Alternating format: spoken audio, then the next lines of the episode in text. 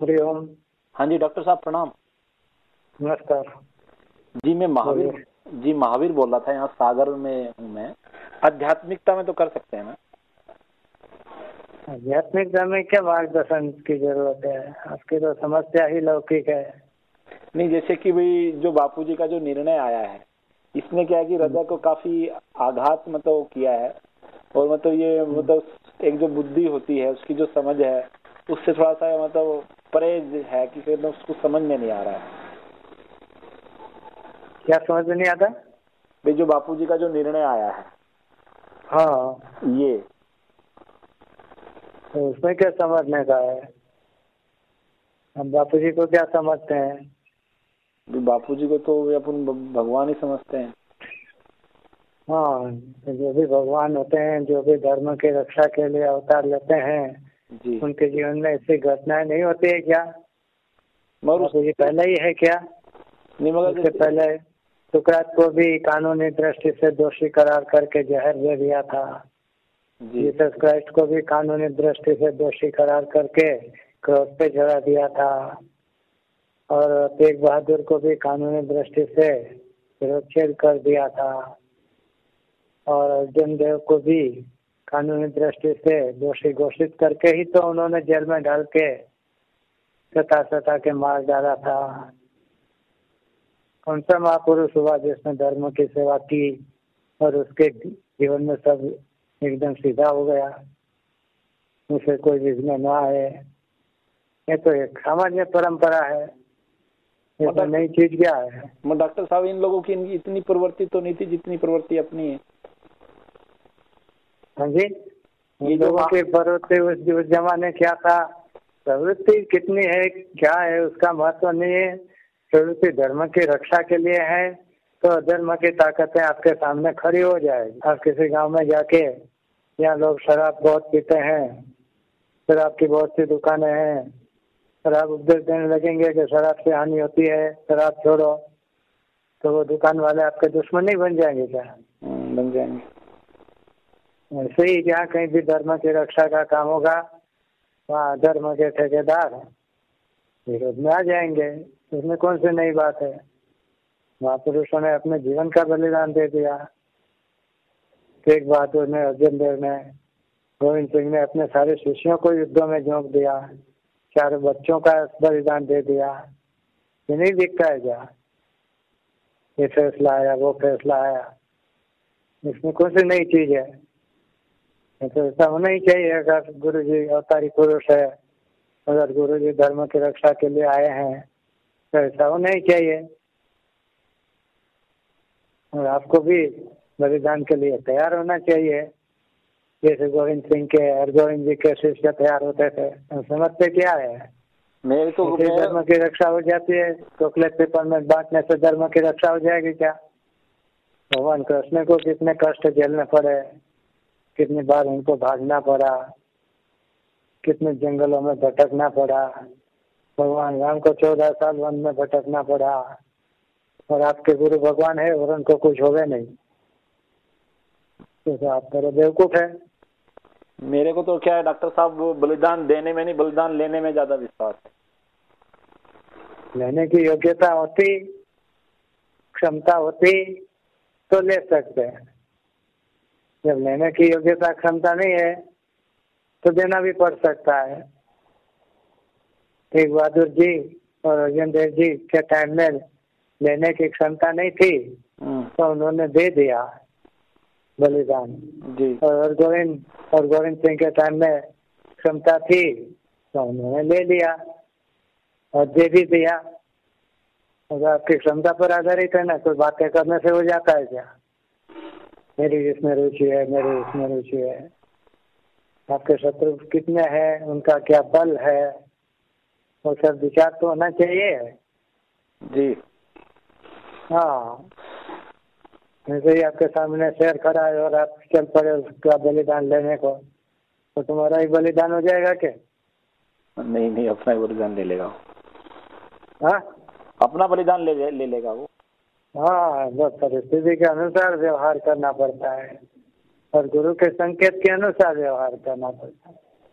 एक बहादुर ने और अर्जुन देव ने शिष्यों को शांत रहने को कहा हम्म, तो वो शांत रहे। जी।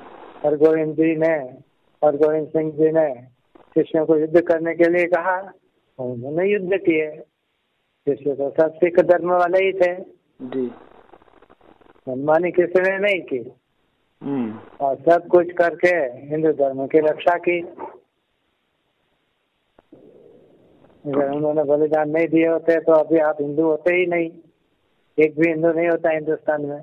वैसे डॉक्टर जी हमारी अपनी जो लड़ाई है वो है वास्तव में किस चीज़ से क्या? भाई आज तक हम बीजेपी को सपोर्ट करते आए। बीजेपी की कि हमने गवर्नमेंट बनवा दी। तो आज भी फिर आज हम पहले हम कांग्रेस के विरोध में लड़ाई लड़ रहे थे। आज हमारा हम किसी भी हमारा किसी भी पार्टी से कभी भी कोई भी करार नहीं हुआ है। अगर कोई ब्रह्मज्ञानी किसी पार्टी का सपोर्टर हो जाए तो वो ब्रह्मज्ञानी ही नहीं है। मगर अपन ने ये मतलब हमारा लक्ष्य तो केवल धर्म की रक्षा करना है। तो जिस समय धर्म की रक्षा के लिए जिस पार्टी को सहयोग देना अच्छा लगेगा उनको देना पड़ेगा। हमारी तो कोई पार्टी है नहीं कि हम खड़े रहेंगे। तो कांग्रेस कांग्रेस कांग्रेस सरकार विदेशी सरकार हिंदू धर्म को पूरा नष्ट करने पर तुली हुई थी हम्म, उस समय अगर उनको नहीं हटाते तो हिंदू धर्म को तो वो मिटाई देती। अभी तक में अगर एक बार दोबारा वो आ गई होती तो हिंदुस्तान में हिंदुओं की माइनॉरिटी हो जाती। हम्म, आपको मालूम है कम्युनिटी वायलेंस बिल के अंदर कैसे कानून थे? वो वो पास करने वाले थे। अगर कम्युनिटी वायलेंस बिल पास हो जाता हम्म, तो हिंदू के लिए तीन ही विकल्प रहते। या तो वो देश छोड़कर भाग जाए या तो वो ज़िंदगी भर अत्याचार सहन करता रहे या तो वो ईसाई या मुसलमान हो जाए। ये तीन के सिवा कोई विकल्प नहीं रहता।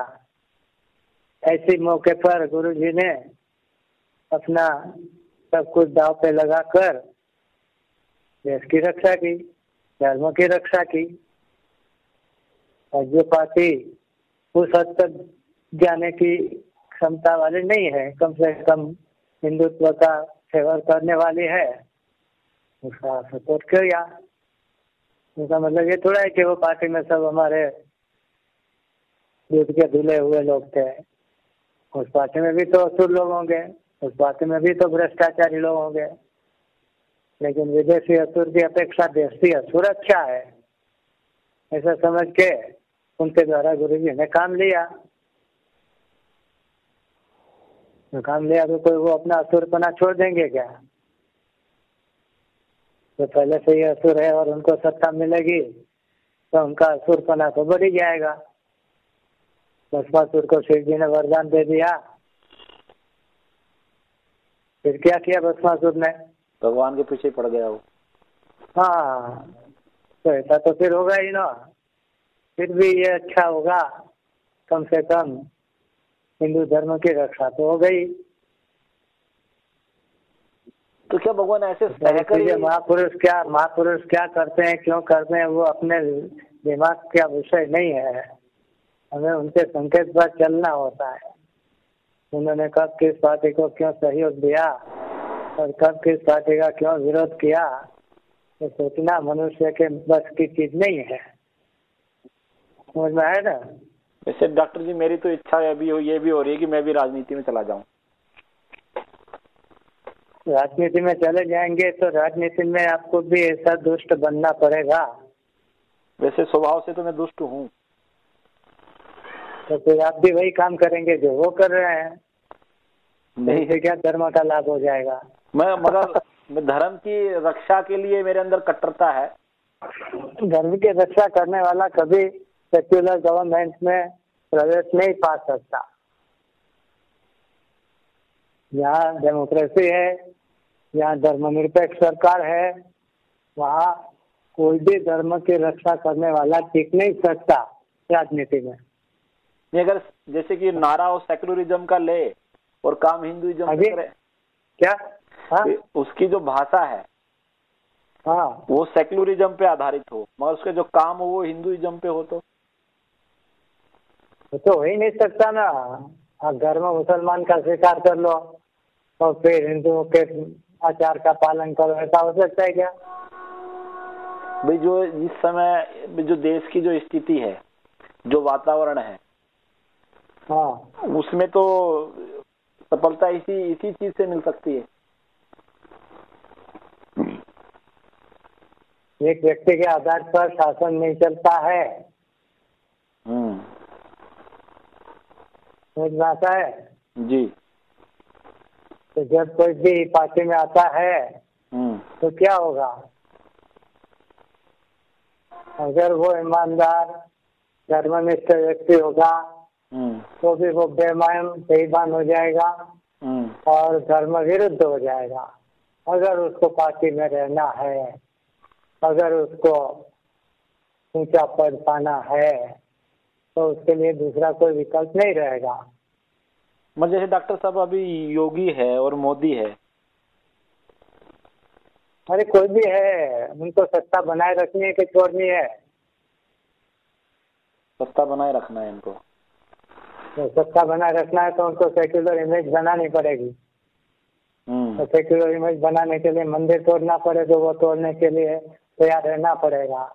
हम्म। सेक्युलर इमेज बनाने के लिए संतों को सताना आवश्यक है तो वो उनको करना पड़ेगा।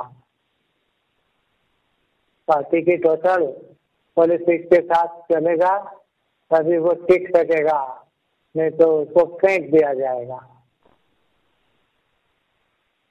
समझ में आता है? जी। हाँ।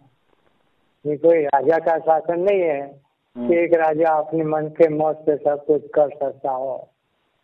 हाँ, हज़ारों लाखों करोड़ों लोगों के आधार पर सत्ता टिकती है। जी। सबको खुश रखना पड़ता है। जी। तब आपकी सत्ता टिकती है। जी। हाँ।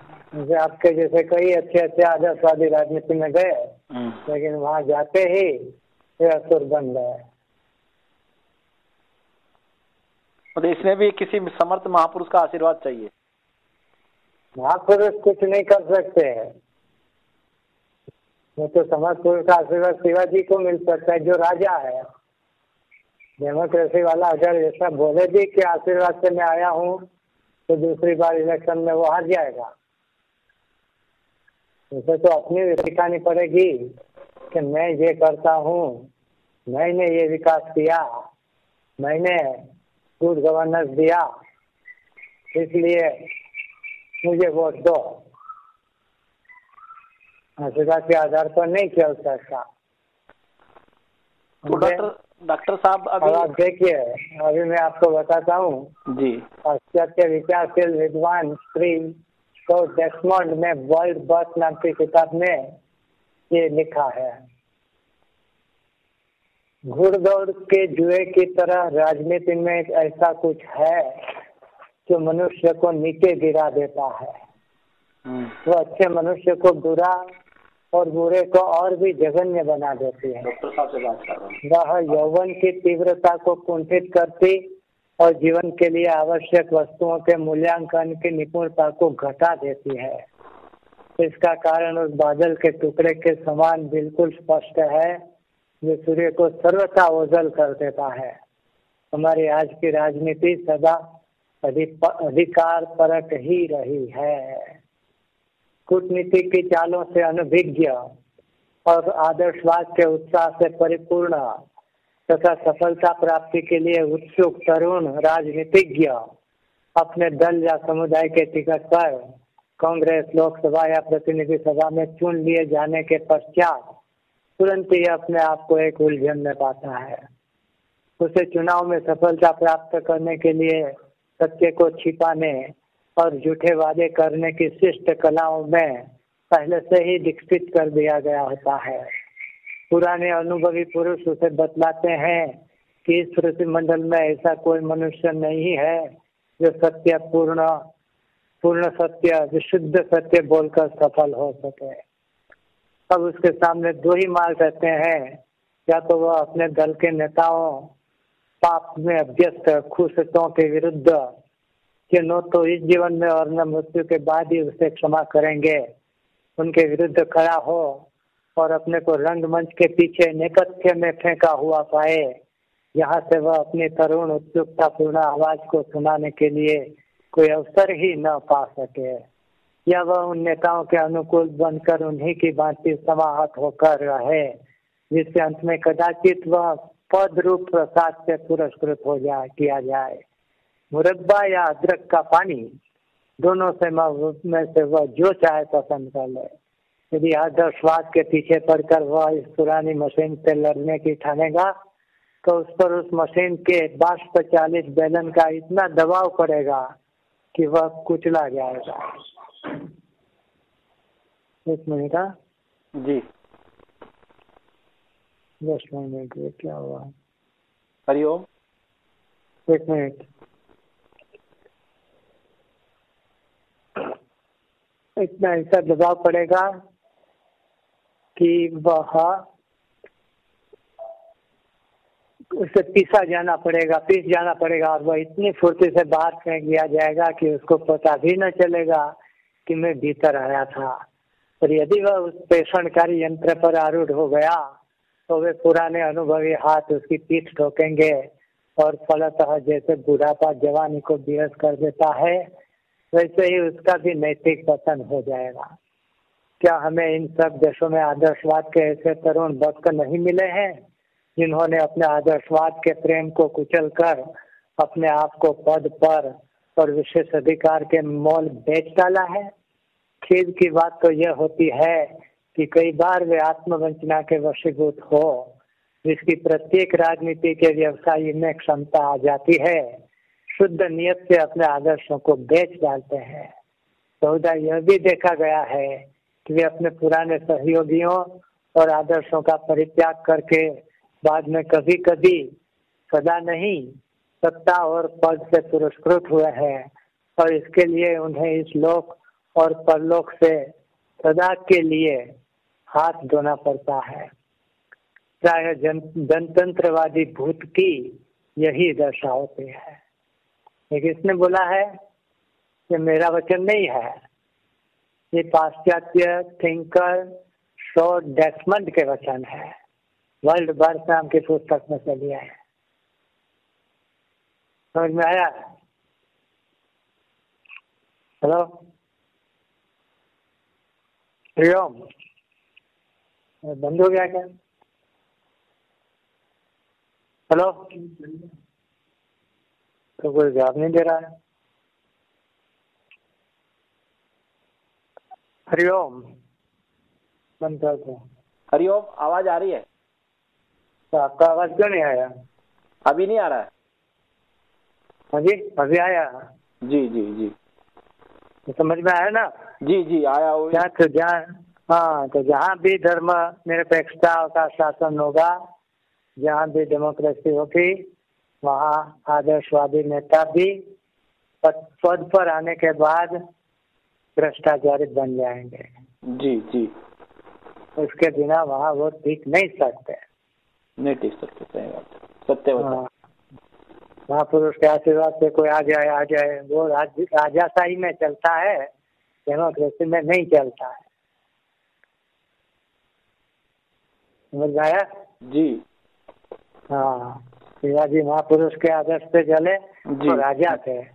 रामचंद्र जी महापुरुष के आदर्श पर चले वो एक राजा थे युधिष्ठिर महापुरुष के आदर्शों पर चले वो एक राजा थे तो कोई नेताओं के नहीं भीख मंगे डेमोक्रेटिक शासक नहीं थे केवल इंडिपेंडेंट रूलर तब वो हो सकता है।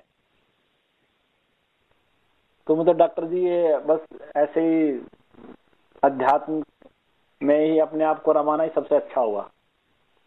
अध्यात्म को छोड़ के राजनीति में जाना, वो तो बड़े में बड़ा घाटा है। जैसे कोई कॉलेज को छोड़ के बाल मंदिर में जाए, तब तो आपको आध्यात्मिकता का कोई मूल्य ही नहीं है। ऐसे ही आप घुस गए हैं। जैसे कोई बच्चा कॉलेज की क्लास में घुस जाए। डॉक्टर जी, जैसे कि मैं बापूजी से जुड़ा था। हरिओम। और जो भी जुड़ा जो वो मैं तो मैंने आपको जो बोलना था वो बोल दिया। जी। अब आपको जो करना है वो आप करो। ठीक है? जी जी जी। मैं तो ऐसा स्पष्ट मानता हूँ जी। कि गुरु जी ने जो कुछ भी सहन किया है उसके बदले में संपूर्ण हिंदू धर्म की रक्षा हुई है। अगर उन्होंने ये कदम नहीं लिया होता तो हिंदू धर्म नष्ट हो जाता। तो डॉक्टर साहब से हाँ ये तो, ये तो बिल्कुल सही सिद्ध हो गया आपकी बात से कि बापूजी ने जो हाँ ये तो स्पष्ट हो गया कि जो बापूजी ने कदम उठाया है जो निर्णय लिया है उससे हिंदू, हम्म। धर्म की रक्षा हुई है। हम्म। और हिंदू धर्म बचा है। मगर जैसे कि बापूजी कब तक अपने उसमें मतलब वापस आ जाएँगे? वो अभी उनका कार्य पूरा थोड़ा ही हुआ है तो वापस आ जाएँगे।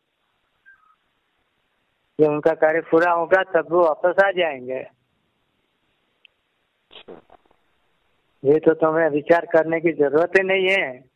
तुम्हें तो उनके आदेश का इंतज़ार करना है और उनके आदेश के अनुसार चलना है। जी। हाँ हम लोग इसमें तो खुश होते हैं कि हमारे गुरु जी अवतारी पुरुष है। जी। लेकिन वो कोई अवतारी काम करते हैं तो रोने लगते हैं। जी। जैसे कोई बच्चा बोले कि मेरे पिताजी कमांडर है मिलिट्री के और फिर युद्ध के लिए जब बॉर्डर आए तो रोने लगे कि पिताजी मत जाओ। ऐसी बात हुई ना? जी। हम कमांडर है तब तो खुश होता है तो फिर युद्ध में जाए तब भी खुश होना चाहिए। जी।